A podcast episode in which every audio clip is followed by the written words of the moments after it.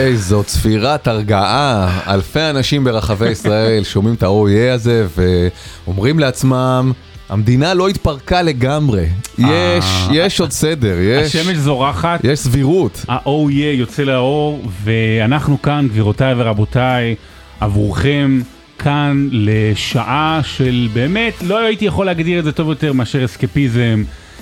גם לנו קשה, גם לנו באמת ימים לא פשוטים, אבל uh, ספורט זו הבריחה הטובה ביותר, חוץ מבריחת סידן כמובן, שהיא קצת יותר מוצלחת. בטח. אני גם לא הייתי קורא לזה אסקפיזם, יש עוד דברים שקורים במציאות וצריך להתייחס אליהם. גם יכול מאוד להיות שיש לנו מאזינים שמאוד שמחים מעילת הסבירות שעברה, לא, אבל גם הם בטח. מבואסים מכל הבלגן, עזוב, זה לא עניין של פה או שם. כל מי שגר במדינה אומר לעצמו, אה, כן, כן, באסה, כן. אז אני הולך לשמוע את לא כוחות. כן. אני גם בטוח שיש לנו מאזינים שאומרים, וואלה, איזה יופי שהעבירו את זה אתמול, שהשחילו להם. זה גם בסדר, אנחנו פה ב... ב... אגב, יש מצב שה- מכילים את כולם, מכילים את כולם. שהמצב בכנסת הוא לא כוחות. לצערנו הרב. אהבתי. אוקיי. אמ, מה קורה? בסדר. עייף, לא? עייף מת, האמת. שימו לב, רבותיי, גם אם אתם תומכים או נגד המחאה, המחאה וה- והכל, תנסו בבקשה לא לעשות את ההפגנות והחסימות בלילות שלפני שאנחנו מקליטים את הפוד. כי כשיש חסימות, אז אתה נשאר למשדר מיוחד עד מאוחר, נכון. ואז השינות המועטות שלך הופכות למועטות עוד יותר, ואז אתה מגיע לפה ו... גמור, מת, אני די. האמת אה, לא רואה, באמת אני לא רואה בעיניים, אם אני אאבד פוקוס במהלך הפודקאסט, אני מתנצל מראש. גם אה, לא רק שבגלל שאני משדר בלילה בערוץ 13 ויש את ההפגנות, אז כמובן נשארים וזה, אני בשוטף משדר מרמת החייל, שזה בגדול די ליד הבית שלי. בדיוק. באירועים כאלה צריך את האולפן הגדול, המכובד, אז אני נוסע לנווה אילן, שזה נגיד 40-45 דקות אה, נסיעה. אז את, אתמול ישנתי שלוש שעות, זאת אומרת הלילה הזה ישנתי שלוש שעות, ובלילה הקודם ישנתי ארבע שעות. אז ב-48 השעות האחרונות אני על שבע שעות שינה. האמיתי, אני מרגיש את האירוע המוחי כבר אה, מתקרב. יופי, אז, אז, אז יש, אל יש תעצבן, בלי משחקי מילים. זהו, אל תעשה משחקי מילים שלוקח כמה שניות כאילו עד שהאסימון נופל, ואז אתה אומר סיריוסלי והמוח משדר אותות מצוקה. כי זה יעשה לך בלאגן, אתה יודע כמו הטיטניק, אז לפני שהיא קורסת. אה, טוב, אני מקווה שעד, אני יודע שהמיליון יעיר אותך, עד אז אני מקווה שנשרוד. יאללה, נתחיל? יאללה. הנה, אתה רואה, לא אמרנו איזה מספר פרק, לא אמרנו על מה נדבר. איזה מספר פרק לא, זה? 20! 20. 20, בואנה, זה נכון. ממש מרגש. באמת מרגש. תשמע, וגם זה עובר ככה, מהר, ככה. ככה, נכון. לא שמתי לב בכלל. אה, וואלה, 20 שבועות. בוא נעשה ב-25 איזה פרק ספיישל, עם שאלות של המאזינים וזה, משהו כזה. רעיון טוב, רעיון אה, טוב, כן, יופי. יופי. אה, מה נדבר עכשיו? עכשיו, עזוב היום, מה נדבר עכשיו? אה, כסף. או, הנה עכשיו אתה הולך לקום, להתעורר. כסף, כסף, כסף, זה הקיץ של הכסף הענק. התרגלנו שכסף אה, מניע את הספורט המקצועני, זה ברור, והתרגלנו שנשברים, שנשברים שיאים ומנצ'סטר סיטי וכזה, אבל הקיץ הזה בא והעלה אפילו את הרף. תכף נדבר על זה. כן, אה, זה... אתה רוצה לספר על כל מה שיהיה היום? כן, אז אנחנו נדבר על זה. אני אמור להיות זה עם הקצר במוח, כן, לא? כן, לא, לא, כי- כי התחלנו כבר. לא, גם אמרתי, הנה עכשיו המאזינים יודעים מה אני אמרתי לפני שאתה ענית עכשיו, ואתם אומרים לעצמכם, רגע, אבל אתה לא מקשיב לו. בקיצור, אנחנו נדבר על זה, אנחנו נדבר על יום הולדת, על מישהו שאני מאוד מאוד אוהב, או אהבתי, והעולם לא אוהב. רמז, זה לא מייקל ג'קסון, כי זה בפוד אחר. אה, אתה תיתן לי איזה משהו יפה במילון. נכון, משהו שרלוונטי, אני בטוח ל-80% או 90% מהמאזינים שלנו. וואלה. כן. ונדבר גם על איזה משהו שאתה נורא נורא רצית, אני רק אגיד שמסובך להסביר אותו, רק אגיד שאיכשהו קשור בשמעון מזרחי, אוקיי? קשור בשמעון מזרחי, גם להגיד נורא רצית, זה- בוא נגיד, זה אולי האייטם הכי בירוקרטי שהיה ויהיה לנו אי פעם, אני חושב, בפודקאסט. ובפן ההיסטוריה אני נותן לך עוד סיפור של מישהו שהוא באמת אה, משהו משהו מיוחד לגמרי. בוא נשאיר את זה ככה, בוא לא נו ארוך, אין אתה גמור. נו. זה, זה פעם שנייה שאתה מכניס את האות. אני יודע, אה, אז אנחנו עושים כאילו, אנחנו פודקאסט של קצב, אה, זה אוקיי, לא אוקיי, פה. בלבולי שכל, אתה זוכר את הפרמיס שלנו הראשוני, נכון? בדיוק, בלי חפירות. אה, ערב הסעודית, בוא נדבר עליה, כמדינה, סתם. הידיעה שאנחנו מדברים עליה, במקרה לא שמעתם ביממה האחרונה, ידיעה שרצינית, לא סתם דיווחים, לא שמועות, לא דברים כאלה ואחרים. אה, אתה יודע, מרוב גזענות אני אפילו לא יודע את השם שלה, אל הילל, אם אני לא טועה, אל הילל, כן. הציע אה, 300 מיליון יורו לפריז סן ג'רמן לרכוש את קיליאן אמבפה, אגב, השחקן הכי טוב בעולם, היום. בוודאות, כן? והציע לו חוזה לעונה אחת, ששווי החוזה הוא 700 מיליון יורו. תקציר האירועים, כסף. המציאו את השטרות, שורה תחתונה? לא, כסף. המ- המציאו את השטרות, כדורגל היה חובבני, הפך להיות מקצועני. בשנת 1979, וזה אנחנו נקשר לאתמול, אה, טרבור פרנסיס, עליו השלום, שאתמול הלך לעולמו, כן. בגיל 69, היה הראשון בכדורגל האנגלי שעבר בהעברה של מעל מיליון פאונד, ב-1979. תשע. הוא שבר את המחסום של מיליון פאונד בהעברות. מברמינגהם סיטי לנוטינגהם פורסט, הוא זכה איתם אגב בשתי אליפויות אירופה, פעמיים ברציפות, והיה רעש מטורף אז. כן, אני רק אוסיף, זה באמת היה דרמטי, זה טלטל לחלוטין את הספורט העולמי כולו, בטח באנגליה. זה לא רק שהוא שבר את המיליון פאונד בהעברה, הוא גם הכפיל את הכסף ששולם אה, עד כה. זאת אומרת, הסכום הגדול ביותר עד אותו רגע היה חצי מיליון פחות או יותר פאונד, ואצלו זה קפץ למיליון. זאת נכון. אומרת, זה לא רק חציית המחסום, זה גם קפיצה משמעותית במדרגות של השכר. זאת אומרת שאם היינו הולכים אה, 40 ומשהו שנה אחורה, והיה פודקאסט בזמנו, היו עושים את השיחה שאנחנו עומדים לעשות עכשיו, בערך אז, על טרבון פרנסיס. ואם אני ממשיך את תקציר האירועים, אז הלכה הליגה, אה, אה, אני אגיד את זה כך, אם אני רוצה לבוא ולומר לך מה אני מרגיש בבוקר זה, על ערב הסעודית, בטח עם העצבים של הימים האחרונים, ואנחנו בפודקאסט משוחרר והכל, אז אני אומר, שילחו קיבינימט. הסעודים. הסעודים. זה לא הסעודים כמדינה, אלא הסעודים בכדורגל, הסעוד, זה מה שאני כאילו, אתה יודע, די, תשחררו אותנו. זה בסדר, אתה יכול להגיד את זה, לא תהיה נורמליזציה בקרוב עם איך שביבי מתנהג לביידן. לא, אפשר לדבר חופשי על הסעודים. אבל, אז אני נזכר שאני אוהד של הליגה האנגלית. כן. ואם יש מישהי ש- ש- שהובילה אותנו באופן האקטיבי ביותר למצב הנוכחי, זו הליגה האנגלית והסכומים המטורפים. החל מאלן שירר ב-96 15 מיליון פאונד, עד ל-100 מיליון ומשהו אה, על דקלין רייס עכשיו, שהוא שחקן טוב מאוד, אבל בטח לא מהטופ 10 העולמי. ו... אבל פה, בערב הסעודית עם אמבפה, אני חושב שזה משהו אחר לגמרי. עכשיו, לדייק, הוא לא עובר לערב הסעודית. עוד לא, לא, לא נחתם, עוד לא... כן, הוא גם צריך להסכים לזה. הוא צריך להסכים, אבל כן, הוא זה- צריך להסכים. זה אבל לא שזה אבל יכול זה לקרות הצעה אה, מטורפת בעל ואמיתית, כורחו. זה ו- הצעה אמיתית. וכמובן מבחינת אה, פריז הם רוצים להיפטר ממנו עכשיו, כי בקיץ הבא הוא העברה חופשית. הוא לא, הם לא יקבלו יורו אחד ממנו. אחרי שהם שילמו עליו אה, כמעט 200 מיליון, אם כן. אנחנו זוכרים, כשהוא הגיע כן. ממונקו. אז, אז זו דילמה כלכלית, מצד אחד אה, אה, שעומדת בפניהם בפה, להרוויח סכום שבאמת הוא חסר תקדים. זה אומר שהנינים של הנינים של הנינים של הנינים שלו יהיו מסודרים אה, כלכלית. יחד עם זאת, הוא כבר יש לו ערימות של כסף שאולי אה, הנכדים של הנכדים של הנכדים שלו כבר מסודרים כלכלית, והוא עדיין צעיר. זה עניין שהוא בן 24. כן, יש לו עד לפחות אה, 10, 12, אולי 14 שנות משחק לפניו, אם לא ייפצע ולא כלום. אגב, גם אם ייפצע, יש לו ביטוחים כאלה, כמו לכל שחקן מקצועי, שמגלמים בתוכם את ההשתכרות הפוטנציאלית שהפסיד. אז לא לדאוג להם בפה. אה, עכשיו, זאת שאלה, אה, קצת אה, דילמת ערן זהבי, אומר לעצמו הם בפה, מה אני אעשה? האם אני אלך לגואנז'ו, או, או אטביע את חותמי בכדורגל העולמי. כי גם זהבי אז, שהוא היה בשיאו, הלך אל הכסף, ואתה יודע, אנחנו כאוהדים הפסדנו את זהבי. את השנים הטובות שלו. כן, בכדורגל האירופאי, אני כן חושב שהוא היה יכול לעשות קריירה מאוד יפה בקבוצה בינונית, בליגה האנגלית, ליגה איטלקית, אה, כזה. אולי לא מהטופ של הטופ, אבל עדיין, זה משהו, כן? אה, מצד שני, הוא חזר עם חבילות של כסף, שבאמת לא הוא, לא ילדיו, לא הנכדים שלהם, צריכים לעבוד אי פעם, אוקיי? אה, וזה דבר אה, שאי אפשר לזלזל בו. יחד עם זאת, שוב, אמבפה, הוא כבר שם. הוא כבר שם.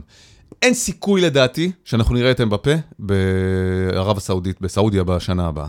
אין סיכוי הוא לא יסכים, בעולם, אתה אומר. הוא לא יסכים, זה יגמור אותו. זה... רק זלאטן הלך אל ארצות הקור והצליח לחזור להיות רלוונטי. ארצות הקור זה MLS.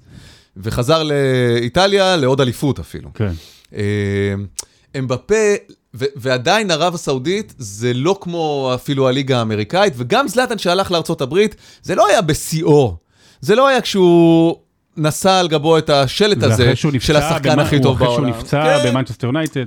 אז uh, אני חושב שעם כל הכסף הגדול, יודע היטב אמבפה, ש... שזה זה, זה קצת יהיה כמו לצלול אל תוך קבר, ללכת לסעודיה. אני לא רואה אותו עושה, וזה מתקשר כמובן ל...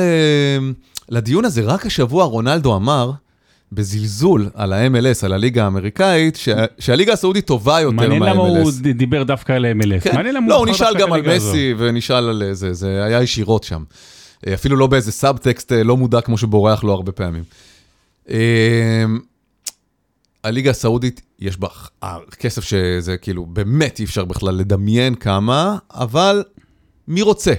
תראה, מי רוצה? בטח שהוא בפיק שלו, בפריים שלו. הסיפור של, של ערב הסעודית ושל אמבפה הוא טיפה שונה, כי אמבפה זה לא עכשיו ללכת ו- ולהשתקע שם או לשנות, לחולל איזשהו שינוי, הם באמת עושים את זה ממש רק לנראות, עונה אחת ואז הוא חוזר, ואז הוא בגיל 25 עובר בהעברה חופשית למועדון שבו הוא תמיד רצה להיות, ריאל מדריד. אתה יודע, ריאל מדריד להוביל את הקבוצה הכי גדולה בכדורגל האירופי לאליפויות אירופה ודברים כאלה. אבל מה שקורה בערב הסעודית בחודשיים האחרונים הוא מטורף, זה התחיל עם רונלדו באמת, וזה עבר לשחקנים, היינו רגילים שלליגות האלה, קטר, יפן, MLS, עוברים באמת שחקני זלאטן, מסי, רונלדו בגילאים בסוף של המבוגרים. הקריירה. אבל עכשיו יש פה שחקנים שהם או עדיין בשיא שלהם, או שהם עדיין, למשל רובן נבש, רובן נבש, שחקן מוולף, שחקן מצוין, קשר אמצע אה, בליגה האנגלית, אמור אפילו היה מבוקש בברצלונה, אם אני לא טועה, הוא באזור הגיל 26, עבר לערב הסעודית. אנגולו קנטה, אומנם פצוע שנתיים האחרונות, אבל בין 32-3 עובר, ריאד מאחז. ריאד מאחז, אה, שחקן משמעותי. בסוף, הוא בסוף. אירופה, הוא לא בסוף לגמרי. הוא לא בסוף הסופי, אבל הוא אבל בטח הוא ברבע מספיק. האחרון של הקריירה שלו. נכון, ועדיין זה כמויות של שמות מאוד מאוד, אה, יש כן. עוד כמה שמות דרך אגב, קוליבאלי וכאלה שהם כן, אבל ב- נבש למשל. כן. מוולפס. זה לא באמת שעכשיו אה, סיטי מחזרת אחריו, או יונייטד, או פריס סן ג'רמן. הוא יודע שזה בגדול המקסימום שהוא יכול לתת ב- בליגה האנגלית. והוא לעולם לא יהיה מהסטארים הענקיים האלה, הוא אחלה שחקן, הכל טוב. אז הוא מבחינתו עושה את השיקול, כן, שווה לי, שווה לי אה, לקבל את החבילה הזאת. ואגב, בעולם ידעו מי אני, כפי שלא ידעו לעולם אם אני אמשיך לשחק בקבוצות אה, דרג ביניים ומטה בליגה האנגלית. אז זה שיקול אחר. אה, אז זה או כאלה שלא יהיו כוכבים, או כאלה שכבר בסוף של הכוכבות שלהם. אתה לא רואה שחקן באמת שהוא בשיא שלו, והוא משמעותי, בקבוצה משמעותית, כמו אמבפה, עובר ל- לליגה כזאת. יש פה אבל סכנה, בגלל שכמות הכסף היא באמת כזו גדולה, יש פה סקנה. אגב, רונלדו טועה. הליגה האמריקאית הרבה יותר משמעותית מהרבע הסעודית. זו ליגה, זו ליגה תחרותית ויש שם הרבה שחקנים מדרום אמריקה, זו ליגה אחרת, אבל יש עוד סיפור אחד, שהוא אולי בסלע המחלוקת של העניין הזה עם ערב הסעודית, וזה סיפור ההצטרפות של ג'ורדן אנדרסון. הוא מצטרף, אני מצטרף שלא, נראה לי לאל עלי אם אני לא טועה, הוא מצטרף לקבוצה שאותה מאמן, אגב סטיבן ג'רארד, שגם היה אמור, עזוב כשחקן, היה אמור להיות כמאמן, אולי המאמן הבא של ליברפול, ואז הוא נכשל באסטון וילה, ופתאום הוא עובר לערב הסעודית, המון כסף, אבל זה גם אה, סוג של, אתה אומר לעצמך, רגע, כן. איזה מאמין מאמן אני? ג'ורדן הנדרסון היה סמל של ליברפול. הוא היה המחליף של ג'רארד כקפטן בליברפול. ג'ורדן הנדרסון היה כמה שנים, בשנים האחרונות של קלופ, אחד השחקנים המשמעותיים, אם לא תמיד ברמת הכושר או היכולת, בטח בחדר ההלבשה. מנהיג אמיתי, שבמשך שנים גם לבש סרט קפטן של אה, אה, סמלי הגאווה, אה, וגם היה כחלק מהקהילתיות של ליברפול, אה, עם אה, משמעויות של להט"ב ועזרה לזולת ודברים כאלה. והוא עבר וחתם בערב הסעודית, גיל 33, אגב, עוד- אם אני מסתכל ברמה המקצועית, מה שאתה אומר, אז זה נכון, הנה, גיל 33, עשה את שלו, הניף עם ליברפול תואר אליפות אירופה, תואר פרמייר ליג, מה שג'רארד לא עשה, עשה את שלו בסדר לגמרי. אבל האם ג'ורדן אנדרסון צריך לקבל ביקורת, והוא מקבל המון ביקורת אצל אוהדי ליברפול, שהוא שנלחם על זכויות נכון. מסוימות, הולך למדינה, הולך למדינה, שאגב, פביניו מליברפול כנראה לא הולך לערב הסעודית כי לא מרשים לו להביא אה, כלבי מחמד, את הכלבים שלו. וואו. חיות מחמד, אסור. מה אפרופו, אסור, אסור להביא כלבים למה זה בניגוד לאסלאם או משהו? במקום אולי. שבו הוא נמצא. זה ככה אני קראתי את הידיעות, אני חושב אוקיי. שכן אגב. לא אסלאם, אבל בערב הסעודית. אבל האם צריך לבקר את ג'ורדן אנדרסון על המהלך הזה, או שמא אתה אומר, רגע, בן אדם פרטי, מקבל כסף, היינו, אם היינו בנעליים שלו, יכול להיות שגם היינו אומרים, כן. אני חושב שאפשר גם וגם. גם אה, לבקר אותו, וגם להגיד שהוא צדק. וגם להבין אותו, והוא בעצמו יכול להגיד נכון. כשהייתי באנגליה נלחמתי הרבה על זכויות וקבלת האחר וגאווה, אבל עכשיו, כן, אני הולך uh, לכסף, אני מוותר על uh, קצת מהערכים שלי, או לא פועל בהתאם למה שהטפתי לו, כדי להיות מופגז בכסף, טחון מארץ התכונים. ואם הולכים לדיון המאוד מאוד אה, פילוסופי הזה, והמאוד כאילו צדקני, אז באותה מידה גם אי אפשר ללכת לניו קאסל, שהיא כרגע נשל... הבעלים שלה זה מערב הסעודית. או לברצלונה. אי אפשר לברצלונה שהייתה ממומנת על ידי כן. קטאר איירווייז בתקופה שהיו דיבורים על כך שהיא תומכת טרור. או לפריס סן ג'רמן. שבאמת הרבה מאוד... כל אה, הכסף, איזה כסף ענק אוליגרכי, אפילו לא רק הקבוצות הערביות, גם הייתה התקופה של הרומן אברמוביצ'ים. זה, אה, זה כסף תמיד שהוא מגיע מאיזושהי שחיתות. מהפרטה של נכסים של המדינה בצורה מושחתת אל מקורבים, או בכסף אה, דכאני אה, של נפט. תמיד כסף גדול, אני לא מכיר כמעט כסף גדול נקי. אתה יודע, גם בארצות הברית, שיש כל מיני אמריקאים כאלה שקונים את מנצ'סטר יונייטד, ו... גם שם, תאגידים דורסניים, רומסניים, בסדר, אולי זה לא ויזיבל בכיעור שלו, כמו אצל הערבים או אצל הרוסים, אבל גם שם אין צדיקים גדולים, אין עשיר ממש ממש שהוא... לא- אה, לוגן רוי כזה. בול. היית רוצה, לוגן רוי זה מוסרי לעבוד אצלו? שאלה? אוקיי. אני רק מבקש שתניח לגיל של הבת אה, שלי, שאתה לא- משחק איתו מתחילת הפודקאסט, לא נשמע טוב. בשביל- בשביל, בשבילי. בשביל הבריאות של נפש שלך. כן, לא, היא- לא היא לא כי לי מאזינה אכפת. לפוד, נכון? היא לא מאזינה לפוד. אבל היא חיפשה את העגיל, ופתאום מצאתי אותו פה על קח את זה ממני, השולחן. כי זה נורא, זה כזה משחק כזה. זה. כן. אה, אגב, רק אני רוצה להגיד למאזינים, אפרופו שחיתות והכול, אנחנו מבקרים, לא מבקרים, אין לנו שום בעיה. שיבוא איזה מימון מערב הסעודית, לוגן רוי יגידו אנחנו רוצים לממן את הפוד וזה, באמת, תגיד, אתה אמיתי? מה שירצו גם נגיד. אני לא מסכים איתך. אה, באמת? אני יותר ממסכים איתך. אה. עזוב אותך, תן לי, תן לי את החבילות האלה, אני אסביר לך עכשיו פה במונולוג של 45 דקות. למה הצביעות המערבית מבקרת את אורח החיים המוסלמי, הסוני, ולהפך, אנחנו צריכים להיפתח אל תרבויות אחרות. זה מה שאמרנו לעצמנו כשהיינו בקטר. אבל גם את הדעה השנייה, נכון. זה, זה אני מבקש, אה, אה, אני ממש התעקשתי. במונולוג הפתיחה של שידורי המונדיאל בקטר, להזכיר את כל העוולות שנעשו בדרך אל אה, הפתיחה שלו, גם ברמה האנושית, גם ברמה השחיתותית מול פיפ"א, זה באמת... אף אחד גם לא, אתה יודע, בתאגיד לא אמרו לי לא להגיד שום דבר כזה. אני לא איזה גיבור גדול, אבל היה חשוב לי, עם כל החגיגה הזאת, גם לזכור את הדבר הזה. אני רוצה לדבר על משהו, יאללה. אפרופו דברים רעים. כן. אה, אתמול, ה-24 ביולי, אה, יום הולדת 60 לאחת מדמויות הספורט, אחד הספורטאים ש... לא, זה יותר מ"אני אוהב" או "אהבתי", זאת אומרת, באמת שאם יש ארבע, יש ארבע דמויות ספורט שאני הרצתי כ, כילד, כנער. זה רוני רוזנטל, זה רוברטו בג'ו, וזה ג'ון סטוקטון וקרמלון. אגב, לכל הארבעה משותף, כאילו החמיצו לוזרים, אתה יודע, מפסידנים, אני נורא נורא התחברתי כן, אף אליהם. אחד מהם לא היה הכי גדול ב- בכל הזמנים בנקודה מסוימת. לא, גם תמיד הפסידו, הם הפסידו כן. בגמר, ההוא החמיץ מול שער ריק, ההוא אה, החמיץ פנדל בגמר מונדיאל. מה זה אומר עליך? חשבת פעם? אני יודע, אני לא צריך לחשוב, אני יודע מה זה אומר. זה מונח אה, מול אני העיניים, מתחבר לאנדרדוג והלוזרים. אבל זה בונה אופי. זה עדיף מ... אני אשמח שזה יבנה לי יום אחד. זה, זה מה שאני מספר לעצמי על אהדת מכבי נתניה, 40 שנה לא ראינו תואר, תמיד אה, ליד כמעט, שלא לדבר על ביקורים בליגה השנייה, זה מחשל אותך, ו... ועדיף להיות עם אופי מאשר אה, ווינר כזה שאנן. אני כרגע בקומה השנייה של הבנייה.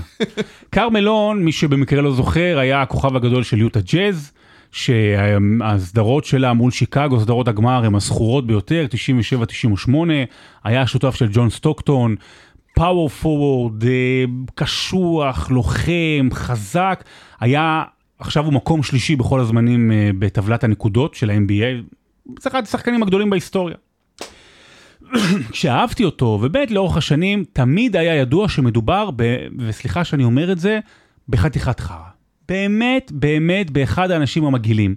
כשהיה מג'יק ג'ונסון, נכון, הסיפור שלו שגילו אצלו HIV, והוא התלבט לחזור, לא לחזור. קרמלון היה הראשון שיצא ומול התקשורת ואמר, אני לא רוצה שהוא ישחק בליגה, אני מפחד שיקרה ככה וככה. לא אכפת לו. הוא פוצץ פעם במשחק את איזיה תומאס, אם אתה זוכר, עם מרפק, משהו גרם לו לחבלה לתפרים לבית חולים. הוא היה באמת אחד המענקים, הוא, הוא, כשהוא שיחק בלייקרס בסוף הקריירה שלו, הוא התחיל בזמנו עם אשתו של קובי בריינט. המון המון דברים שאני יכול לספר לך. אחד הדברים הידועים, שהיה עוד ידוע אז, זה כשהוא שיחק במכללה בלואיזיאנה, הוא הכניס להיריון נערה, ילדה, בת 13. אה, אני חושב אפילו תאומים, אם אני לא טועה, וזה סיפור מפורסם, גם הבת שלו פעם שיחקה פה בישראל, הבן השני הוא אה, במכללו, סליחה, בפוטבול. אה, הוא, הוא גם, לא רק שהוא הכניס להיריון, הוא גם, הוא גם התנכר, זאת אומרת, הוא, הוא התעלם, אתה יודע, הוא... לא לקח אחריות. לא לקח אחריות, לא על המקרה וגם לא על הילדים, ובאמת, piece of shit. כל זה היה ידוע. משהו קרה, אני לא יודע באיזה נקודת זמן, איך ולמה, ובשנתיים, שלוש האחרונות, כבר לא מוותרים לו על זה. אתמול, ושלחתי לך את זה, אה, בדף טוויטר שהוא לא הרשמי של הליגה, איזה NBA היסטורי. כתבו יום הולדת 60, אתה יודע, יום הולדת עגול, שמח לכרמלון. כל התגובות זה או נגדו או בדיחות על אה, העובדה שהוא ש... הכניס להיריון אה, קטינה, שזה כמובן אסור על, על, על החוק, ו, והרבה מאוד דברים מראים גם על אופי הבן אדם. ואני מנסה לחשוב מה בדיוק קרה פה בשלוש-ארבע שנים האחרונות, שהבן אדם הזה הפך לפרסונה נון גרטה? גרטה או גרטה? גרטה. גרטה. וגם כשהוא אפילו היה, היה אולסטאר עכשיו אה, ביוטה, והוא קיבל כבוד מהליגה, כי זה ביוטה בכל זאת, הוא שיחק שם כמעט כל הקריירה. ויצאו נגד אדם סילבר ונגד הנהלת ה-NBA, איך אתם נותנים כבוד לבן אדם הזה? ואז אני שואל אותך שתי שאלות. אני אגיד לך מה קרה. מה קרה, א', וב', אה, מה זה אומר, מה, מה אני צריך לעשות עם זה? ניהלנו את השיחה הזאת בהקשרים אחרים פה, אגב, של עומר אצילי וכאלה. אבל אה, עכשיו זה כבר אישי. עכשיו זה אישי, וזה גם יותר חמור להכניס ילדה בת 13 להיריון, לא לטפל בה, לא לטפל בה, זה, זה, זה מטורף הרי. מה שקרה כמובן, זה העולם מתפכח והעולם צועד קדימה, זה היה תהליך הדרגתי שמאוד הואץ ב... בזכות תנועת MeToo, אה, שהתחילה בערך ב-2017-2018. והיום, אנחנו חוגגים אחרת גבריות. אוקיי? פעם גבר היה מי שהוא עם יותר בחורות, ואם אתה כוכב, אז שתהיה עם כמה שיותר מעריצות, וברוק אנד רול, מיק ג'אגר ורוקרים כאלה. מלון הוא הכי גבר שכאילו גברי, הוא כזה רדנק אמריקאי, אתה יודע, כן. עם הכובע הרחב. ואתה יודע, אה, גרופיות, לשכב איתם בטור, ו... והשתנה העולם והראייה שלו על מה נכון ומה הגון, ויש הבנה ברורה. שלקיים יחסי מין עם ילדה בת 13, זה מטורף, וזה פדופילי. ו... ואחרי. זה עוד להתנכר ול... כן, ולא לקחת אחריות, ולא לטפל במה שצריך, ולא לממן את זה. ונכון שאי אפשר לשפוט אנשים על uh, מעשיהם בעבר באמות מידה עדכניות, אבל בוא נחשוב רגע, מתי זה היה? נכון? הוא בן 60, שנה, לפני 40 שנה, 1983, 1982, נכון? כשהוא היה, כשהוא היה במכללה, כן. כבר כוכב גדול כדורסל, כן. ובאמת, זה, זה, זה גם אז נשמע נורא. אם היא הייתה אז בת 13, וזה היה 1983, היא נולדה ב-70, נכון? 1970. אני נולדתי ב-1973, קצת אחרי זה, פספסתי את ההזדמנות שלי לשכב עם קרל מלון ולהרות לו תאומים, אבל אה, אני אומר לך, כמי שהיה בן 13 אז, זה... אה, אם היית אומר לי שמישהי מהכיתה שלי, בכיתה ז', היא עכשיו בהיריון עם תאומים ממישהו שהוא בן 20 וקצת, זה היה פסיכי.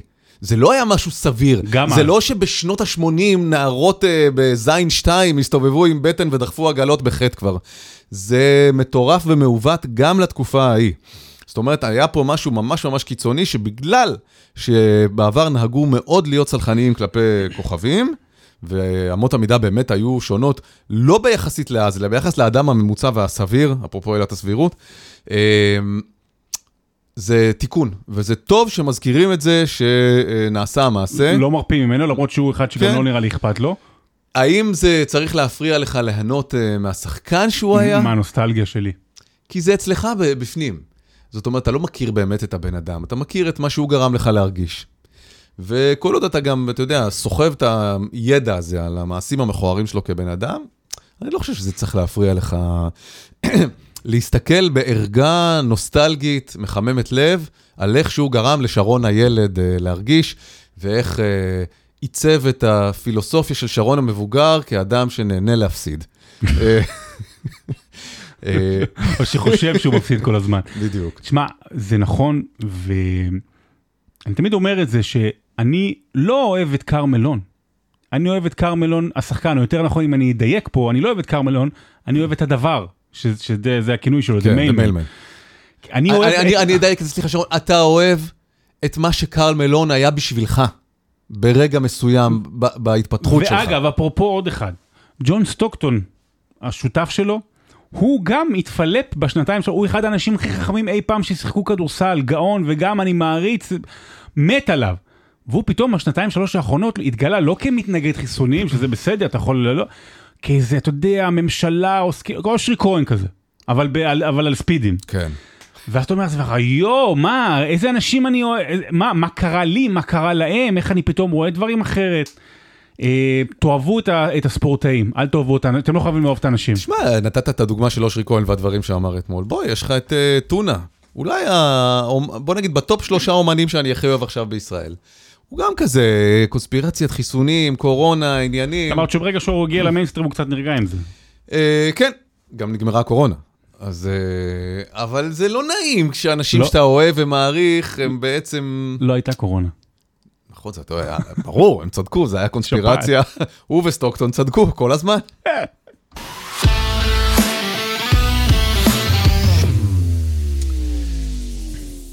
טוב, הגענו למילון, או, בבקשה. והמילון הפעם עוסק במשהו מאוד דרמטי שקרה השנה, אה, משהו ששובר מסורת של 30 שנה, עילת סבירות? יותר, יותר מעילת הסבירות, 30 שנה. נכון. אה, בול, 30. לא מעורב בזה אהרון ברק ולא אקטיביזם שיפוטי, אלא משחק וידאו בשם פיפא. שלא יהיה יותר פיפא, את השם. את השם. בסדר, הרסת לי את הדרמה, אבל בסדר, תוציא את האוויר מהבלון, אין בעיה. לא, אבל זה עדיין מטורף. כן, אני אסביר אה, בדיוק אה, מה, קרה ומה קורה שם בהמשך, אבל זאת הזדמנות מצוינת אה, לקפוץ אחורה אל ההיסטוריה של מה שמכונה היריבות הגדולה ביותר של עולם הגיימינג אי פעם, ה-Grand Rivalry זה נקרא, FIFA נגד Pro Evolution Soccer. אה, ואני אתחיל ככה מאנקדוטה די אה, אה, מהתקופה האחרונה. מתישהו ב-2020, אה, סרג'י רוברטו מברצלונה, הוא היה אמור להתחרות בטורניר צדקה. אתה יודע, לפעמים משחקים celebs אה, למען איסוף כסף ותרומות של פיפא 20. אבל אז אשתו אמרה לו לא לחזור הביתה ולא לשחק. אני אתעלם. הטורניר הזה, אותו טורניר צדקה שסרג'י רוברטו היה אמור להשתתף בו, גייס כמעט 130 אלף פאונד למאבק לעזרה לנפגעי קורונה. זה היה 2020. שלא הייתה. אבל המשחק הזה אף פעם לא היה, ממש כמו הקורונה. למה? כי ברגע האחרון ברצלונה מנע מרוברטו להשתתף במשחק הצדקה הזה, כי ברסה הייתה אז שותפה רשמית בחוזה של Pro Evolution Soccer, ועל פי הדיווחים חברת קונאמי, שהיא מייצרת את Pro Evolution Soccer, בכלל לא רצתה שהוא הוא, הוא, הוא יקדם את המתחרה הגדולה של הפיפא. אה, והוא לא השתתף בטורניר הזה. בדיעבד לא ידעו בקונאמי שזאת אולי הייתה הירייה הנואשת האחרונה שלהם במלחמה של כמעט 30 שנה. עכשיו נלך להיסטוריה. פיפא בעצם, המשחק עצמו, אה, שחברת אלקטרוניק ארטס, EA ספורט, אה, חטיבת הספורט של אה, EA, השיקה אותו בדצמבר 1993. זה ממש תכף אה, 30 שנה, בכלל בקונסולה שנקרא Mega Drive. אה, היא נכנסה לשוק, ש... לשוק שכאילו חיכה למשהו חדש בתחום הכדורגל, כי היו משחקי כדורגל, אבל הם היו ממש גרועים, מעפנים. Kick Off 2, Sensible Soccer, מי שזוכר. וואו, הם וואו, כולם היו Sensible. כאלה אתה רואה במבט עילי. ממד, כן, בדיוק. ואתה כאילו חותך ימינה, וואי. נכון, אבל משחקים. באה פיפא, והיא הייתה חדשה והיא הייתה נוצצת, והיא, אה, כתבו אותה, תכנתו אותה לעידן של קונסולות של 16 ביט, זה היה הדור הכי חדש אז. תוך חודש, פיפא מכרה חצי מיליון עותקים, וכולם עפו על זה. המבקרים ואוהדי הכדורגל, כולם אהבו פתאום את הזווית הזאת, שהיא קצת מהצד וקצת באלכסון, מי שזוכר את הפיפות אבל הראשונות. אתה יודע מה הם הכי אהבו? את? שאתה יכול לברוח מהשופט כשהוא רוצה לתת לך צהוב. אה, אתה יכול לברוח ממנו מגרש שלם עד שהוא לא מוציא צהוב, וזה נכון. לא- לא נגמר- לא נגמר. ופתאום פיפא הביאה אנימציות ריאליסטיות, ואקשן, ובעיטות מספרת, וכל הביקורות הביקורות אמרו פה אחד, זה כדורגל. המפיק של פיפא באותה תקופה, קראו לו מאט ובסטר, הוא מאוד הופתע מההצלחה הזאת. הוא אומר, היה לנו הסכם עם פיפא להשתמש בשם ובלוגו שלהם, אה, אבל לא האמנו שזה אה, יקרה כל כך מהר, ובעצם אפילו לא היו בפיפא הראשון לזכויות, לקבוצות ולשמות. אה, אז הוא אומר, לא יכולנו להשתמש בשמות אמיתיים, היינו צריכים ליצור שמות פיקטיביים לאלפי שחקנים, והוא הכניס את עצמו כחלוץ נבחרת אנגליה. ומי שהולך לפיפא הראשון, ל Mega Drive, רואה שחלוץ אה, אנגליה הוא מאט ובסטר. אבל מאותו רגע ואותה הצלחה, פיפא בעצם הפכה להיות הסטנדרט בכל מה שקשור למשחקי כדורגל, לגרפיקה, לאודיו, למשחקיות, ה gameplay. אה, בעצם היא מחקה את כל היריבות האחרות שעוד ניסו להרים את הראש, אם היה את Actua Soccer, אם אתה זוכר, זה היה משחק די מהנה, אבל הוא לא עמד בתחרות של אה, פיפא. ארבע שנים פיפא שלט ללא עוררין, הוא היה בודד בצמרת, עד 1997 עם חברת קונאמי, ששינתה את כללי המשחק והשיקה את המשחק International Superstar Soccer. זה בעצם היה גם אבולוציה של משחק אה, קודם שלהם, אבל הם הביאו מנוע תלת-ממדי חדש לחלוטין, ובעצם הציעו חוויה הרבה יותר אה, מסעירה של המשחק, משהו יותר אורגני, יותר ספונטני, לא מאוד מתוכנן כמו המהלכים של פיפא, אפשרויות של אסטרטגיה תוך כדי משחק, משהו יותר שמעדיף סימולציה על פני אקשן ארקיידי כמו שפיפא אה, נתנו. אני אומר עכשיו, אני, טל ברמן, את המשחק International Superstar Soccer 64, שהוא היה בעצם לקונסול הנינטנדו 64, ואני, יש לי 40 ומשהו שנות gaming מאחוריי, זה המשחק הכי כיפי ששיחקתי בו אי פעם עד היום. International Superstar Soccer, מהדורה 97. כשהכנתי את הפינה של המילון עכשיו, הסתכלתי סרטוני יוטיוב אה, של אותו משחק כדי לראות האם באמת זה כמו שאני זוכר אותו. זה כיף, איזה flow, איזה gameplay, באמת, ככל שמעמיסים או יותר... שזה מזכיר לך תקופה מסוימת. יכול להיות, גם. זה כמו קהל מלון. בדיוק. זה מה שזה גרם לי להרגיש אז. אה, אז בעצם, ואז התחילה הדומיננטיות של International Superstar Soccer, לימים זה הפך להיות Pro Evolution במיתוג מחודש, היה פלייסטיישן 1. במשך שנים, ה Pro Evolution Soccer אה, שלט.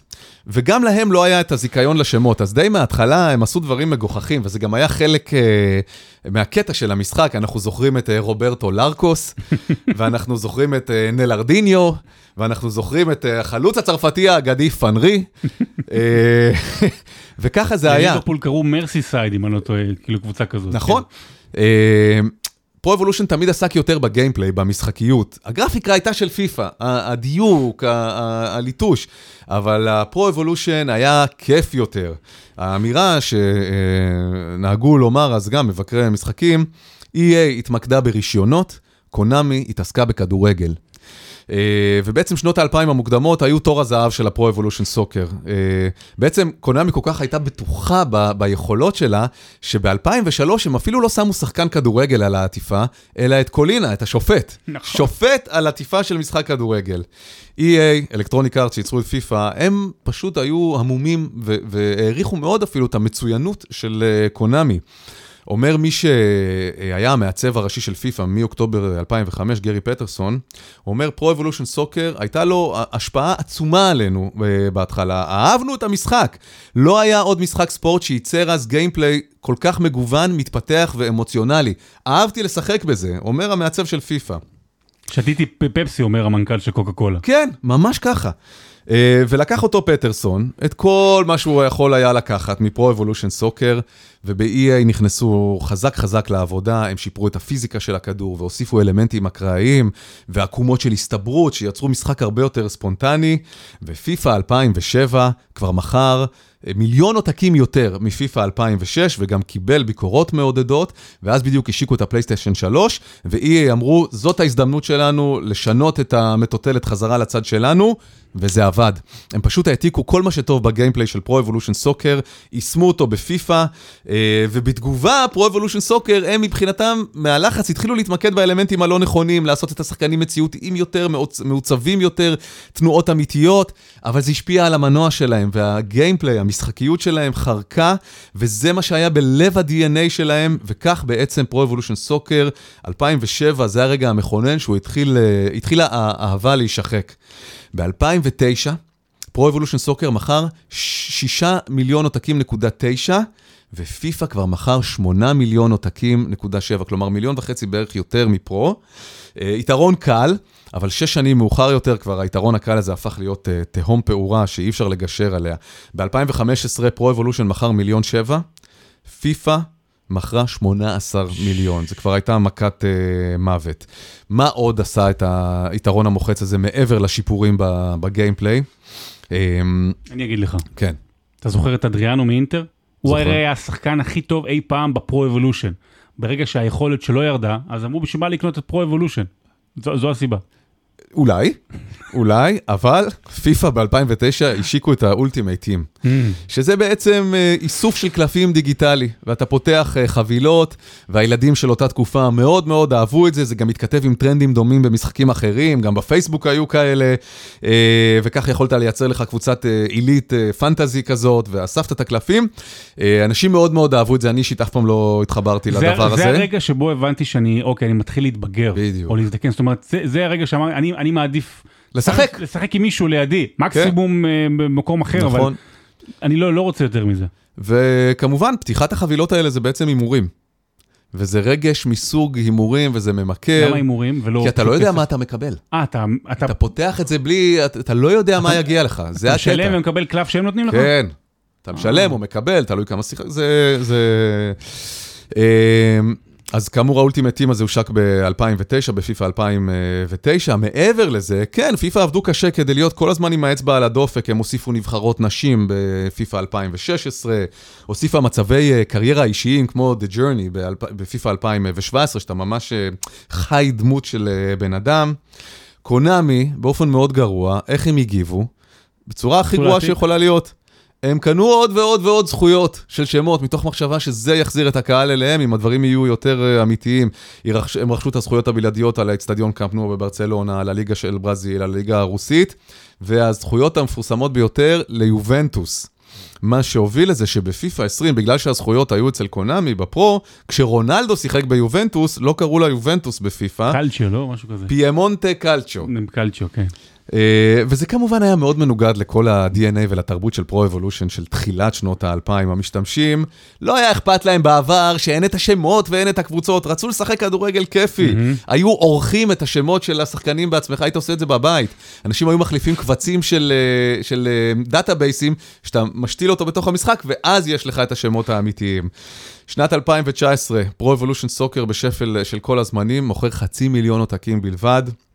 פיפא מדגדג את ה-20 מיליון.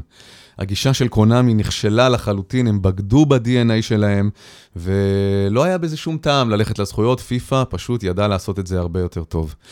בשנים האחרונות Pro Evolution כמעט אה, נמחקה לגמרי, זה, הם זנחו אפילו את המיתוג של Pro Evolution Soccer.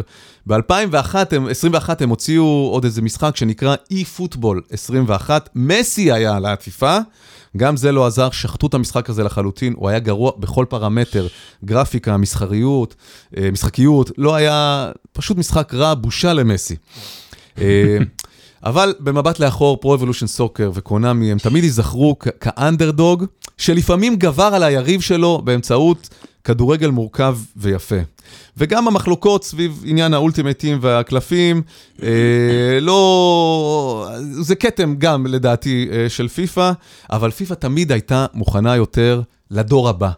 הם ידעו מה עתיד לקרות. הם גם ייצרו את העתיד וגם חזו את העתיד אה, ביחד, ועסקית זה פשוט אה, עבד ותרם לניצחון המוחץ הזה, עם עוד המון המון דברים מסביב. אתה בטח תוכל להגיד דברים על הפסקול של פיפא. כן, זה הפך להיות, אה, זה, זה הפך להיות אישו, זה הפך להיות חגיגה שנתית. נכון? איזה שירים ייבחרו, מה יוביל את המשחק, מה יהיה באות פתיחה, מה יהיה אחר כך. הם ידעו לעשות מזה חגיגה שיווקית. בשורה התחתונה והכמעט כמעט סופית, המשחק פיפא על אה, שלל אה, אה, שנתוניותיו. הוא מקום שלישי בטבלת המשחקים הנמכרים ביותר אי פעם, אחרי מיינקראפט ופורטנייט. זאת אומרת שהוא משחק הספורט הראשון by far, אבל מכל אה, שאר המשחקים. אז למה בעצם אנחנו מדברים על uh, פיפא עכשיו? EA ספורט ופיפא, שזה בעצם איגוד הכדורגל הבינלאומי, הם לא הצליחו להגיע להסכם על הזיכיון של השימוש בשם פיפא. הם היו משלמים לפיפא, כאילו, כן. זכויות על השימוש בשם. כן. ובעצם בפעם הראשונה, אחרי 30 שנה, אה, הם לא הסכימו על הכסף. ופיפא 23, שיש אותו עכשיו, הוא בעצם הפך להיות המשחק האחרון של EA ספורטס תחת השם פיפא. הם כבר, וכבר ראיתי טריילרים, כבר יש כאילו אה, לראות ביוטיוב וכאלה, בעצם ישחררו את המשחק הבא שלהם תחת המיתוג EA Sports FC. אוקיי? Football Club, אני Club. מניח. אה, זה עומד לי, במקום פיפא 24 זה יהיה EA Sports FC. פיפא לא אוהבת את זה כמובן, בכל אופן זו הייתה פרה חולבת אה, משמעותית, אז אה, כי הם אומרים, הם אומרים, אנחנו יכולים, אלקטרוני ספורטס, אומרים אנחנו יכולים להסתדר בלעדיכם. כן, אנחנו חזקים מספיק כדי שלא נצטרך את המיתוג של פיפא. לדעתי זה טעות, אבל מה אני מבין? Uh, בעצם uh, פיפא אומרת, אנחנו רוצים להיכנס לשותפות עם מפתח חדש, כדי לייצר את המשחק האמיתי היחיד שיהיה לו את השם uh, פיפא. Uh, ג'יאני אינפנטינו, uh, מזכ"ל פיפא, אומר, אני יכול להבטיח לכם שהמשחק היחיד שיהיה לו את השם פיפא, יהיה המשחק הטוב ביותר הזמין עבור גיימרים, וזה יישאר הכי טוב, והשם, ומשחק עם השם הוא יהיה, יישאר לנצח, ואלוהים יודע מי זה יהיה, כרגע אין מפתח שייקח את השם פיפא אה, וימשיך את השושלת הזאת. במשחק החדש של EA ספורטס, EA ספורטס FC, כן יהיו להם שותפויות בלעדיות עם הפרמייר ליג, לליגה של ספרד, אה, הבונדסליגה, הליגה האיטלקית וה-MLS, מן הסתם עכשיו עם מסי, אה, וזה כן יהיה משחק מאוד מעניין, רק בלי השם פיפא. זו שאלה, האם מקדונלדס הייתה מצליחה כמו שהיא היום, לולא השם מקדונלדס. אה, אתה מבין? כי יש השם אבל הוא... מקדונלדס בנו לעצמם את השם מקדונלדס, ובעצם לא התחברו למותג חיצוני אחר כדי לייצג מותג המבורגרים שמזוהה עם מותג חיצוני אחר. זה, זה יהיה מעניין, זה מבח... זו שנה מאוד מעניינת, זה רגע קריטי מאוד מעניין, בגלל זה גם, אה, בגלל שמשתחררים כל הזמן טריילרים למשחק החדש, רציתי קצת אה, להיכנס לזה. מה אף פעם לא היה ל-Pro Evolution Soccer? את רמי וייץ ושגיא כהן. אה, ומודי ברון, הם היו בפיפא 2000. 2003. 2000 עד 2005 היו נציגויות אה, ישראליות, בהתחלה זה היה רמי וייץ ושגיא כהן, אחר כך גם יורם ארבל ואבי מלר. ב-2001, שמעון גרשון זומן לאולפנים של אלקטרוניק ארט, של EA ספורטס, ולבש את החליפה עם החיישנים, ו... כי ככה בעצם עושים לכל הספורטאים, ככה הם יודעים מהם התנועות הייחודיות כן. של השחקן, ככה הם יודעים לעצב גם את הפנים שלו, אה, והוא היחיד בהיסטוריה של הכדורגל הישראלי, שבעצם היה שותף לחגיגה הזאת של פיפא ברמה הגבוהה ביותר, ואני ביקשתי אה, משמעון גרשון לספר קצת על החוויה הזאת. כשהודיעו לי שאני על השער של פיפא 2001 מאוד התרגשתי, קודם כל מאוד אהבתי לשחק את המשחק. דבר שני, אני חושב שהיום זה היה מזכה אותי בחוזה עם ערב הסעודית, בלי ספק, לפחות חצי מהם בפה. בזמנו לקחו אותי לבלומפילד עם צלם אחד, בלי יותר מדי אמצעי הפקה וצילום. בשמש קופחת צילמו את התמונה שלא יצא מי יודע מה, זה היה במדי נבחרת ישראל, אה, ושמו את זה על השער. בזמנו טסתי גם להולנד, אה, וצירפתי את אחי הגדול, שילווה אותי, הוא מורדי, למי שמכיר, הוא שחקן תיאטרון, ולא ידעתי עד כמה ההחלטה הזאת הייתה טובה, הוא הגיע לשם ושיחק אה, את המשחק עד הסוף, כאילו הוא הסוכן מספר אחד בעולם, ובאמת הגענו, פנו דרך, הוא אמר לכולם, הגענו, ונכנסתי לחדר הלבשה, ושם ראיתי שיש אה, חליפות שחורות, ממש מוכנות לכל השחקנים. עם חיישנים לבנים, כמו חליפות צלילה שחורות עם חיישנים לבנים, ועל כל חליפה מאחורה הייתה, היה רשום השם. אז היה גרשון, היה תיירי הנרי, אדגר דווידס, אה, פול סקולס היה, והיו עוד כמה שחקנים אה, שאני לא זוכר כרגע, אבל הייתה, הייתה התרגשות מאוד גדולה להיות עם הכוכבים האלו, ובאמת התלבשנו ועלינו למגרש. והיו מין מתחמי לייזר כאלו, שממש תפסו כל תנועה שעשינו על המגרש, מספרינטים, בעיטות וכולי. ואחד מרגעי השיא שהיה שממש ביקשו מול כל העיתונאים שאנחנו נקפיץ כדור ונעשה תרגילים מיוחדים, ועכשיו כולם שם, שחקני העל ואני בלם, איזה תרגילים, איפה? אבל איכשהו דברים שניסיתי לעשות הצליחו ועברתי את זה בשלום. אמ, והיה עוד רגע מאוד מיוחד שהתמודדתי מול טרי הנרי בפיפא, אה, משחק ראש בראש. התרגשתי קצת ולא נתתי הכל, והפסדתי 1-0 קטן, זה נורא הרגיז אותי, אבל, אה, אבל הייתה שם אווירה נהדרת עם השחקנים, ו... וזהו, השאר היסטוריה. גדול, גדול, אם הוא, מעניין אם הוא הפסיד 1-0 ושאתה שער עצמי. כמו בסנסירו. תגיד, יש סיכוי שב-2023, שבוע אחרי שבוע אנחנו מדברים על או עם שמעון גרשון? אני בונה על משהו גם לשבוע הבא. לשמעון גרשון? כן. אולי עלי לוי. אה, ראיתי אותה פה בהר קפה של שמעון גרשון, ממש אה, לא מז... בשבת. יפה יפה האמת שזה מעניין אני גם אני אפרופו פיפא וכל זה בספר אה, הגדול דשא עשינו עם אסף כהן את חמשת האירועים הכי משמעותיים של הדור האחרון והיציאה של פיפא road to the world cup 98 שבעצם יצא ב-97 הוא, הוא נכנס שם לספר כי, כי, כי זה רגע מכונן במובן הזה של איך אנחנו צורכים כדורגל פתאום הדבר הזה שנקרא מונדיאל אגב. אה, גם שמתי אותו בפילי מונדיאל, נכון, מקום בדיוק. חמישי, סליחה, מקום כן. חמישי בפילי מונדיאל, כי המשחק הזה, כי פתאום אנחנו לא רק פעם בארבע שנים, אלא כל יום אנחנו צריכים כדור, אה, מונדיאל, וכל יום אנחנו צריכים כדורגל, ולכן זה באמת משהו היסטורי וגדול. לגמרי. ועדיין אני מזמין אותך למשחק פיפא. כשלא תהיה עייף כן. ולא תצטרך. לישון מיד כשמסיימים, אז בכיף. אולי בספיישל 25 נעשה שאלות אה, מאזינים ומשחק וצילום פיפא. המשחק, בדיוק. אה, טוב, רצית, שלחת לפני יומיים כן. איזו מודעה מהעיתון. פתאום זה מרגיש לי כזה טכנוקרטי, בירוקרטי. אבל, חשוב להתעכב על זה, אוקיי. וואלה, שלוש דקות. אוקיי? ראיתי מודעה בעיתון אתמול, מהמודעות שלשום. האלה שאף אחד לא קורא, אתה יודע, כן. עזוב כבר עיתון, אני מדבר מודעות, אה, משהו ממשלתי כזה. כן, כן, כן, אני מה לעשות, קורא שישה עיתונים כל בוקר, וגם את המודעות של המכרזים, ופתאום ראיתי מודעה, הוועדה מייעצת לשר הפנים לקביעת אמות מידה לעניין מתן אזרחות לספורטאים זרים, מבקשת פנייה לקבלת אה, עמדות הציבור. אה, בעצם שר הפנים אה, הקים אה, ועדה בראשות שופטת בדימוס שרה פריש, החלה את- העבודה שלה והיא פונה לציבור הרחב כדי לשמוע את העמדות בנוגע לאיך קובעים אמות מידה למתן אזרחות לספורטאים זרים. יש עכשיו מתי אפשר להגיש את הבקשה וכולי, אפשר לחפש את זה ברשת גם. וזה נורא מעניין שסוף סוף מנסים לגבש איזה שהם קריטריונים אחידים לגבי מתן אזרחות ישראלית לספורטאים זרים.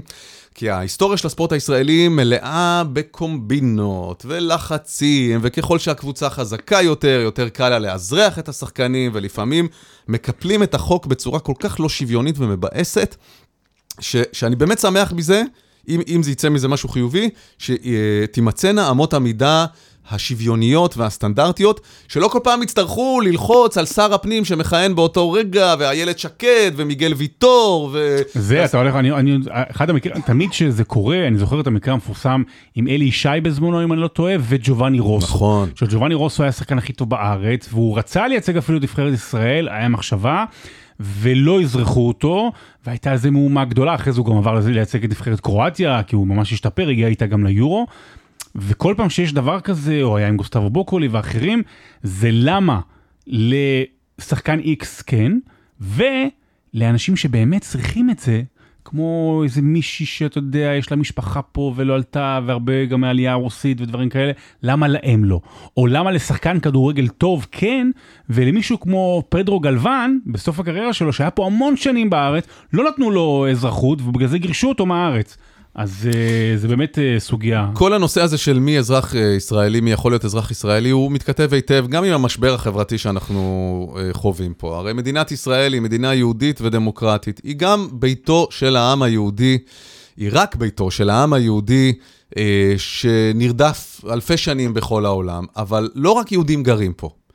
מצד שני, יש, יש אפליה מובנית בחוק, חוק השבות. זאת אומרת, כל יהודי מכל מקום בעולם שרוצה אה, להיות אזרח ישראל, אם הוא עולה לישראל, הוא יכול להיות אזרח, הוא מקבל אזרחות מיידית. אבל uh, אם אתה מדת אחרת, uh, מלאום אחר, אתה לא יכול לקבל אזרחות בכזאת קלות. אתה אומרת, צריך אבל יהודי בקו מסוים של יהודי, אתה יהודי כן, כזה או אחר. חוק לא- השבות לא... מוביל לחוק מיהו יהודי, שהוא עוד סלע מחלוקת. מי, מיהו יהודי יש הרי... בסוף זה עניינים הלכתיים, אבל מה, פרשנות להלכה, וכמה רחוק אחורה אתה נחשב, ואיך אתה מוכיח, וזה בעצם לתת המון כוח לאנשים שאתה לא רוצה שיהיה להם את הכוח הזה בידיים. אני אגיד לך מי יהודי. מי ששמעון מזרחי אומר שהוא יהודי. כי אחת הטרוניות הגדולות לגבי זה, זה שמכבי תל אביב לאורך השנים אזרחה, או מתאזרחים, זה גם סוגיה אחרת, אה, אזרחה בקלות אנשים, אוקיי, ואז גם בגלל זה מגיעים לנבחרת. לבן מרסר, לבן מרסר, אם אתה זוכר אותו, שיחק בנבחרת ישראל. ציוני גדול. מה זה, ציוני, ברור. וזה נכון, זה היה מצב, זה מצב לא טוב, שבעצם יכול לקבל אזרחות, מי שלבעלים של הקבוצה שהוא משחק בה יש יותר כוח השפעה או קרבה אל מי שמכהן בתור שר הפנים באותו, באותה עת. אם יצליחו לקבוע אה, קריטריונים אחידים לגבי הדבר הזה, מצוין. אני לדעתי חושב שזה לא צריך להיות שונה מקריטריונים לקבלת אזרחות רגילה, לא עבור ספורטאים. זה, זה שהוא מייצג, אתה רוצה שהוא ייצג את המדינה השאלה בנבחרת. השאלה אם אתה רוצה להקטין את מה שנותנים לספורטאים לאזרח רגיל, או להגדיל מה שנותנים לאזרח רגיל לספורטאי. זה, זה, זה שאלה יותר קשה. שאלה טובה, אם אנחנו רוצים שכל מיני אנשים שאין להם זיקה ליהדות אה, יגיעו לכאן בהמוניהם כדי לזכות בפרס הנכסף הזה שהוא אזרחות ישראלית. ולעיתים אני גם אה, אומר לעצמי, חלק מהיהודים פה שחיים לידינו, אני לא בטוח שאני זקוק להם, רוצה אותם, לא שזה מישהו שואל אותי, כן? עם... אה, אני אומר, היום אם מישהו רוצה לבוא לגור פה ולחיות פה, תנו לו. מגיע לו אזרחות ישראלית.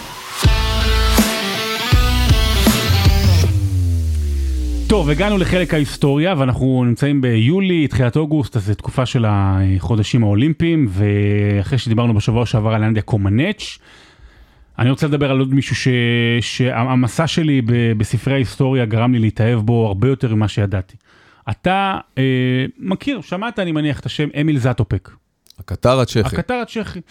אני חושב שאין אוהד ספורט גם היום שלא שמע את השם אמיל זטופק, או לפחות את הכינוי, באמת אחד הכינויים הכי מוצלחים אי פעם שהיו בספורט, הקטר הצ'כי.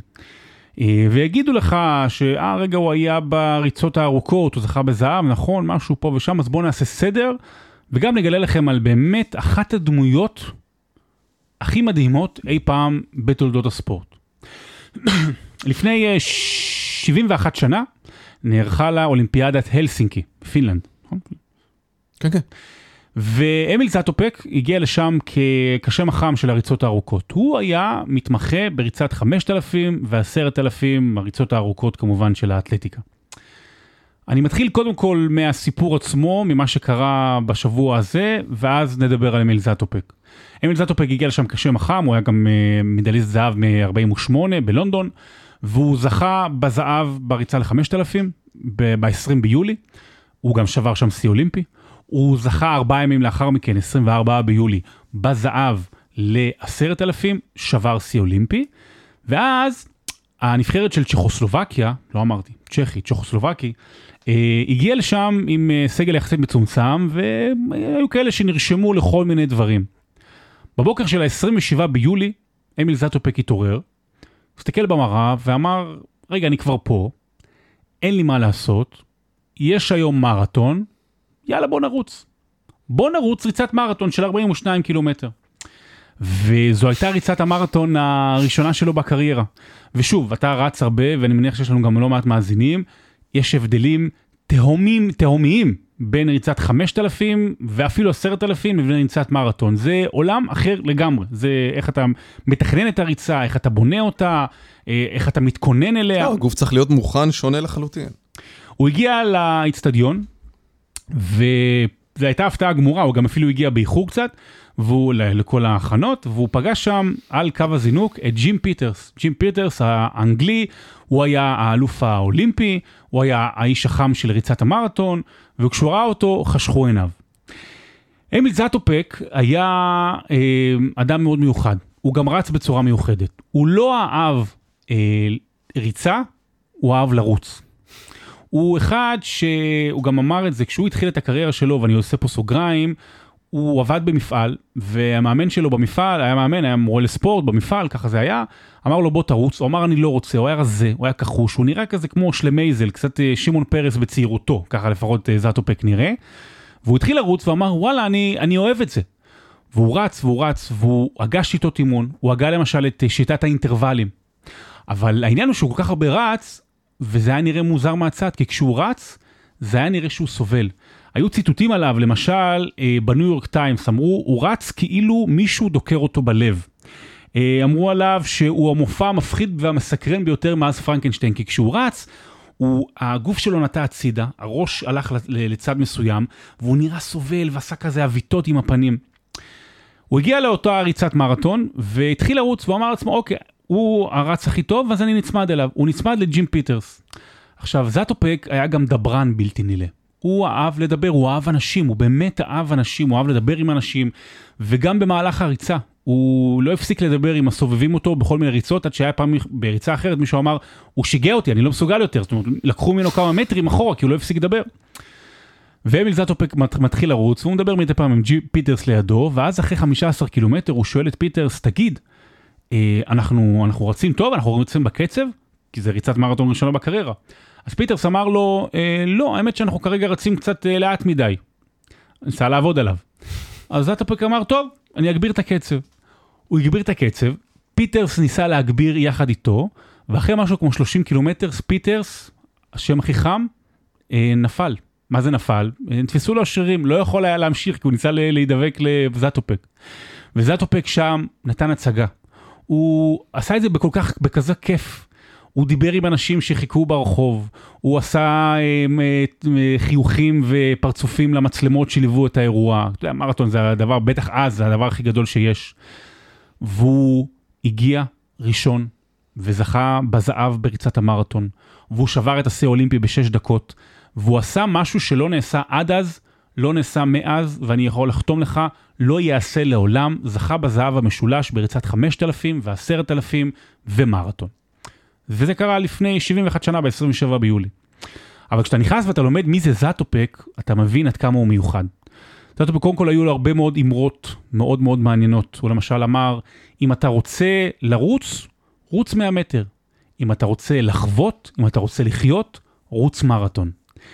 הוא היה אדם שבאותה אולימפיאדה, אה, הסיפורים עליו שהוא פינה, היה שם בלאגנים במיטות ובחדרים, הוא פינה את המיטה שלו לאיזה מאמן אה, ריצה אוסטרלי שהגיע, אמר בוא תישן פה. הוא הכיר אלוף אוסטרלי, לא אלוף אולימפי, אבל אלוף אוסטרלי שקראו לו רון קלארק. רון קלארק היה אמור להיות היורש של זאטופק. והוא, אה, אבל הוא לא הצליח גם ב-56 וגם ב-60, סליחה, גם ב-60 וגם ב-64, הוא לא הצליח לזכות בזהב. וב-66 כשהם נפגשו, זאטופק נתן לו את אחת ממדליות הזהב שלו. כי הוא אמר לו, אתה ראוי להיות מדל, מדליסט זהב, אז קח את שלי. Mm. אבל הסיפור הכי גדול על זאטופק קרה שנתיים לאחר מכן, ב-1968. אנחנו מדברים היום על ספורטאים שידברו, ש- שיקחו חלק במאבק כזה או אחר. אמיל זאטופק היה חלק מהאביב האביב בפראג. אותה אה, תנועת מחאה לא אלימה, ראשונה במזרח אירופה, בצד המזרחי של חומת ברלין, תחת השלטון הקומוניסטי, כמובן בגרסה הגדולה, כמובן ברית הברזל, המועצות, מסך כן. הברזל.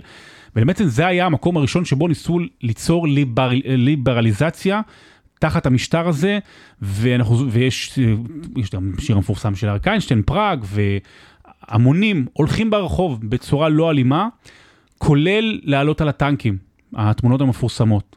שצריך להגיד שהרוסים, כדי לדכא את המיני התקוממות הזאת, שלחו טנקים לפראג.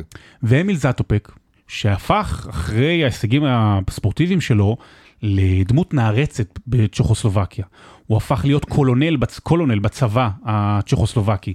הוא היה במעמד הכי רם שיש הן מבחינה אזרחית והן מבחינה פוליטית, זאת אומרת, הוא היה אדם כמעט הכי אהוב במדינה.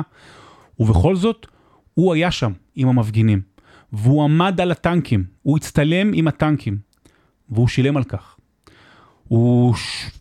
חודשים, שנים ספורות לאחר מכן, נשלח למחנה עבודה, מחנה אורניום, רחוק ממשפחתו, הוא היה שם, עשה עבודות אה, פרך.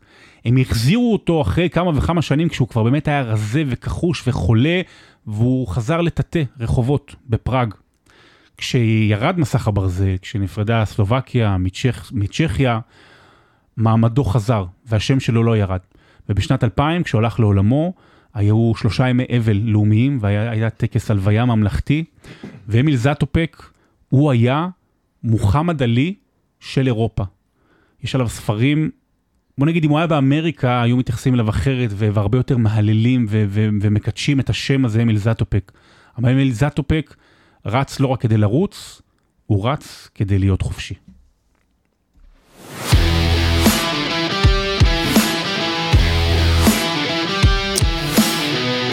יפה, יפה. סיימנו עם אה, כן. פוליטיקה, התחלנו עם פוליטיקה וסיימנו עם הרצון להיות חופשי. נכון, פוליטיקה ודמעות, התחלנו וסיימנו. אה, טוב, מה איתך? הולך לישון? הולך לישון. לא רוצה משחק, משהו, זה? אני לא, אני אהיה כמו... אני אנצח אותך. כמו רונלדו הברזילאי. אדריאנו. אמ, יאללה, שרון, סיימנו. מתי חוזרות הליגות כבר? יש ליגה אנגלית... שבת, אה, קודם כל שבת גביע טוטו. כן. אל תלכו לשום מקום. ו-12 באוגוסט, 11 באוגוסט כבר ליגה אנגלית. כן. שבועיים אחרי זה ליגה גרמנית, ליגה איטלקית, וב-26 באוגוסט, הליגה שלנו. תמיד יכול לסמוך עליך עם התאריכים, כי זה סידור עבודה, לא? בדיוק, אני צריך לדעת מתי אני נותן... מה המשחק הראשון שאתה משדר בעונה הקרובה? לא, מה, איפה? אני לא, אני יודע, בקושי יודע מה שבוע הבא, מה קורה איתי, אתה רוצה ש... לא, זה לא הולך ככה. יאללה, זה... גרמן, תודה. תודה לך, שרון. ביי.